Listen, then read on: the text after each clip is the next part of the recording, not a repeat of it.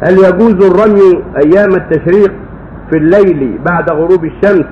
وهل الذي يرمي قبل الزوال عليه الإعادة بعد الزوال أو مع اليوم الآخر؟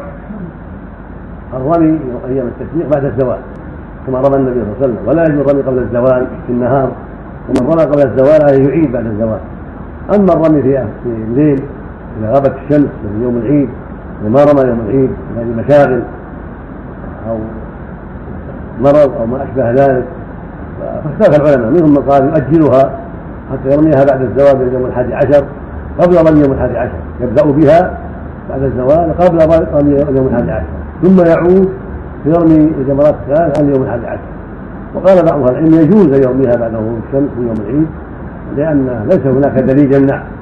الرسول صلى الله عليه وسلم رمى بعد الزوال ولم ينهى عن الرمي بعد غروب الشمس ورخص للرعاة يوم بعد الغروب لأنه مشغولون في النهار بالرعي فهذا يدل على من شغل في النهار أو حيل بينه وبين رمي النهار بسبب الزحام الشديد أو بسبب اعمال أخرى انه يرمي بعد الغروب وهذا هو الأرجح.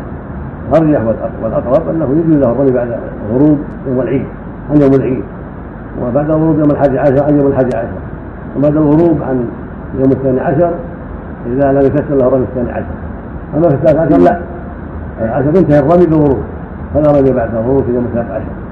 لكن رميه في النهار بعد الزوال أحوط واولى وفي خروج من الخلاف والبعد عن الريبه سمعنا. ما يدخل هذا في قوله تعالى لا حرج؟ قد قد يدخل لكن ما سئل عن النبي صلى الله عليه وسلم سئل عن يوم العيد. ويوم العيد ويوم العيد يعني إذا اخر بعد المغرب. هذا يوم العيد فقط. السؤال عن يوم العيد فقط. أقول إذا كان أخر ما بعد المغرب. لكن بالمعنى قد يقال يدخل بالمعنى. لأن يكون يوم النحر أما من قدم واخر فقد حرج فلا يدخل به